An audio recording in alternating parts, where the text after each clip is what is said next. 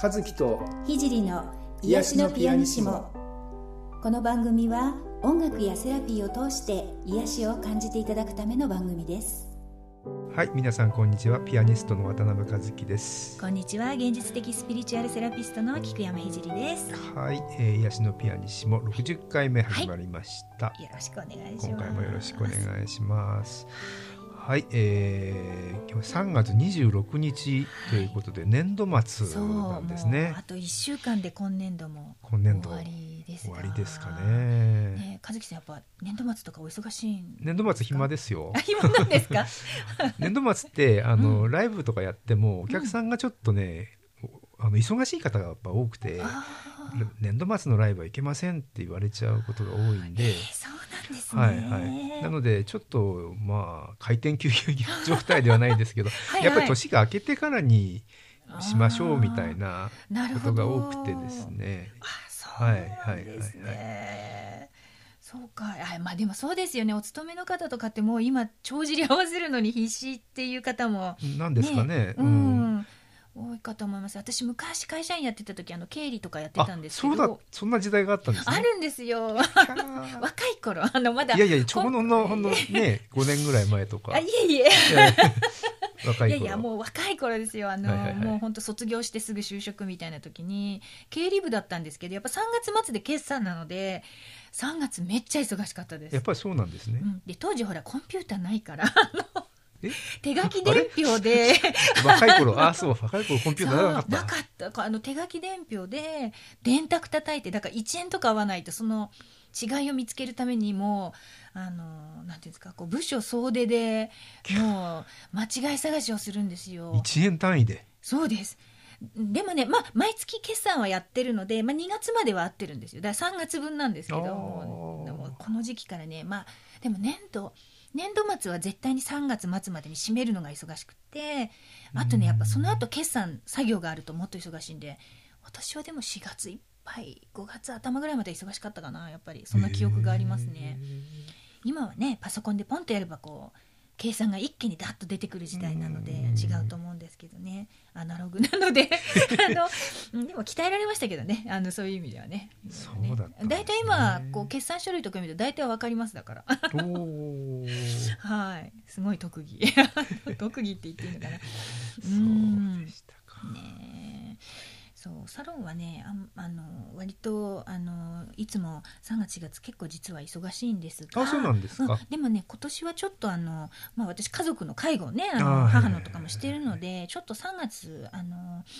うん、あの新しいねあのあの今までサロンにいらしたことのない方のご予約はちょっとお休みさせていただいていてあのちょっとねあの、まあ、お仕事もやってないわけではないんですけれどもあの家 家関係っていうんですかねプライベートを整える方にちょっとあのエネルギーを注いでいるところです。はい、はい、なのでまあでもねメルマガとかあのの配信は相変わらずやっていたりあの、えー、YouTube とかもアップしてますのでよろしければ皆さんそちらの方もあのよろしくお願いいたします。はい、はい、しっかり失礼しました。はい、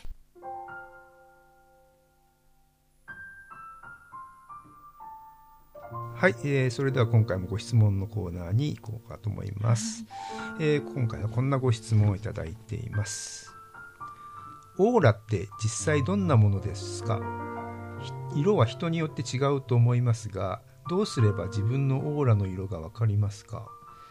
またオーラが大きかったり強かったりすると成功しやすいなどあるのでしょうか？というご質問でした。ご質問ねありがとうございます。うん、オーラの質問ね結構実は多くてですね、うん、うん、結構しょっちゅうあのこうね、あのサロンでもあのお聞きするしあのメールとかねあのメッセージとかでいただくこともあるんですけれどもあのあんまり多いんでね実はあの2月にあのちょっと動画に これ説明してちょっとあのお話もねその動画の中でさせていただいたりもしてるんですがあのオーラってね基本的に体からこう発してるこうエネルギーとかこういわゆる気ですよね。気をこう視覚的にこう見ているもののことをまあ言うんですね、まあ定まあ、定義の問題っちゃそうなんですけれどもだからあの、まあ、要は自分からこう発しているエネルギーだと思っていただければいいかなと思うんですね。であの湯気のようにこうゆらゆら見えることもあれば光り輝くように見えることもあっで、まあ、これはねあの見る方のフィルターによってねかこうかかるフィルターによってどういうふうに見えるかっていうのにはあの若干差がありますね。であの基本的には、まあ、全身からこう出てるのでこうぶわーっとこう卵型に広がっている自分の周りにこう、うん、卵型にこうある感じですね。で色ってあのチャクラの色と関係が強いんですね。あのまあ、チャクラっていうのはあの自分自分の体にこうまあ基本的には大きく7箇所。実際にはもっとたくさんあると言われてるんですがこう自分の肉体的なこのエネルギーとこう外のエネルギーのこうエネルギー変換ポイントみたいなものがあるんですね。あのこう海でいうとこう海にこう渦潮ってあるじゃないですか。あんな感じでこう全身にこう流れている気がこう7箇所こうくるくる回っているところがあるっていうふうにねあの捉えていただくといいんですがでそのチャクラってあの、まあ、一つずつその波動周波数によってでこう、まあ、人には色に見えてくる、ね、色があるっていうことですね。で、えー、7色。赤オレンジ黄色、えー、グリーン水色それからコバルトブルー紫っていうねこう虹のねこうグラデーションみたいな色なんですけれども、ね、うん。あの波長が低いと赤くなる。で波長が高くなると紫。あのほら赤外線とか紫外線ってありますけど。その間のレンジでこう自分の体の中にある波長のことなんですね。で波長がまあ人間の目には色というふうに見えるようにこうなっているっていうことですね。であのオーラの色って基本的にこの自分の強いチャクラの色がこうベースになって要するにチャクラもエネルギーの渦ですからこうエネルギーがぶわっとこう体にそこからこう発しているわけです。だからその色を見ているっていうことなんですよね。だからまあ自分の強いチャクラの色をベースにしてあとはこうオーロラのようにこうゆらゆらと色が混じってくる、うん、なので例えば私はあの実はねさっきから自分で見えてるんですけど今日は あの自分の色がオレンジ見えないんですけどあの基本的にオレンジが私は強いみたいです。赤あのあのオレンジ色第二チャクラですね。でそのオレンジをベースにこう考え事をするとこう上のチャクラが動くのでこう青がふわっと入ってきたりとかなんか感情が揺れることがあるとグリーンがぶわっと入ったりみたいな感じでこう揺れる揺れる感じ。で例えば和樹さんはですね 今日はね青いです。今日は？今日は青いです。あのいつもねちょもっと紫っぽい感じなんですけどあの多分第六チャクラねこうあのが活性してらっしゃっていつもは第7チャクラの活性のが強いんだけど今日はちょっと第6チャクラの活性が強いのかな。ちょっと紫がないわけじゃなくて紫よりも青のが今日は強い感じあなんか僕ね今あの、うんレコーディング中なんですよ。はいはいはい。あの明日までレコーディングしてるんですけど、なんかねやっぱりレコーディングモードっていうか、うんうん、ちょっと普段と違うんですよね。なるほどね。うんそういうのやっぱ出ます。そういうのね出るんですよね。そういうことがあるんだろうね、多分、だからねあのオーラの色よく私のオーラ何色ですかっていう方もあの明日になったら全然違う色になってるかもしれないし そもそもこう虹が混じるようにねこうオーロラみたいな感じなので、あのー、まあ、そういうふうにあの思っていただくのがいいかなと思います。うん、だからあのこうほらよく久しぶりに誰かに会ったら人が変わったように全然違う波動っていう時はオーラの色も多分前は例えばピあのピンクじゃないあのオレンジっぽかったのがなんか今は緑っぽいとかねそういうのもあるのかななんて思ったりしますね。まあ、波動ですよね。うんでですね、えー、と3つ目あのオーラが大きかったり強かったりすると成功しやすいなどあるのでしょうかっていうことなんですがこれねあのオーラの大きさってね確かにこうエネルギー量の強さとかとね関係してるんですよね。あの要するにエネルギー量が多くてブワーッと広がるとオーラってこう自動的に大きくなるのでだからまあ理論的に言えばオーラが大きいと人の目には止まりやすいこう印象的な人にはなりやすいです。ね、でほらよく気配を消すみたいな言い方がありますけどね。あれはこうオーラをこう見えないようにこうしてる感じと思っていただくといいのかなと思います。うん、でオーラがね大きい人とかオーラがぶわっと強い人は例えばタレントさんとかこう人にパフォーマンスを見せる人にはねすごい有利だと思います。うん、以前私あの電車にねある日地下鉄にこう乗ったんですけどえ地下鉄のこう乗ったら自分の右側のこう座席のところからぶわーってすごいあのオーラがあってパッて見たらあのほら「マツケンサンバ」の振り付けをしたあの真島先生っていう振付師の先生がいてその方当時テレビとかね結構出てらっしゃったんですけどその方がねあの座ってらっしゃったっていうことがあってあやっぱなんかこうすごい発してるものがすごいなと思って。て、あの思った記憶がねちょっとあるんですけれどもね、まあ、そんな感じで、まあ、芸能界とかでこうやられていたりあと大きい会社の社長さん実業家みたいな方は、まあ、拝見するとやっぱりオーラが大きい方とかすごいパワーを持ってる方っていうのは多いですね。だから、まあ、多分生まれつきえー、そういう強いエネルギーを持っている方っていうのは割とちっちゃい頃からこう例えばほら子役とかでもすごい有名になったりとかっていうことはあるのかなと思いますね。うん、ただし、えっと、今回成功しやすいなどあるのでしょうかということであの例えばねそのタレントさんとかそういう世界では確かにオーラがこう大きかったりするとこう人目につく注目されやすいのであの成功するチャンスは増えるのかなと思うんですがあのやっぱね時代の流れっていろいろあって例えば最近はこうテレビねあのこう私とか私の世代以上のこうお年寄りの方はこうテレビとかよく見ているけれども若い世代あんまりテレビ見ないとか言うじゃないですか。こう、うん、動画とか YouTube とかねが多くて。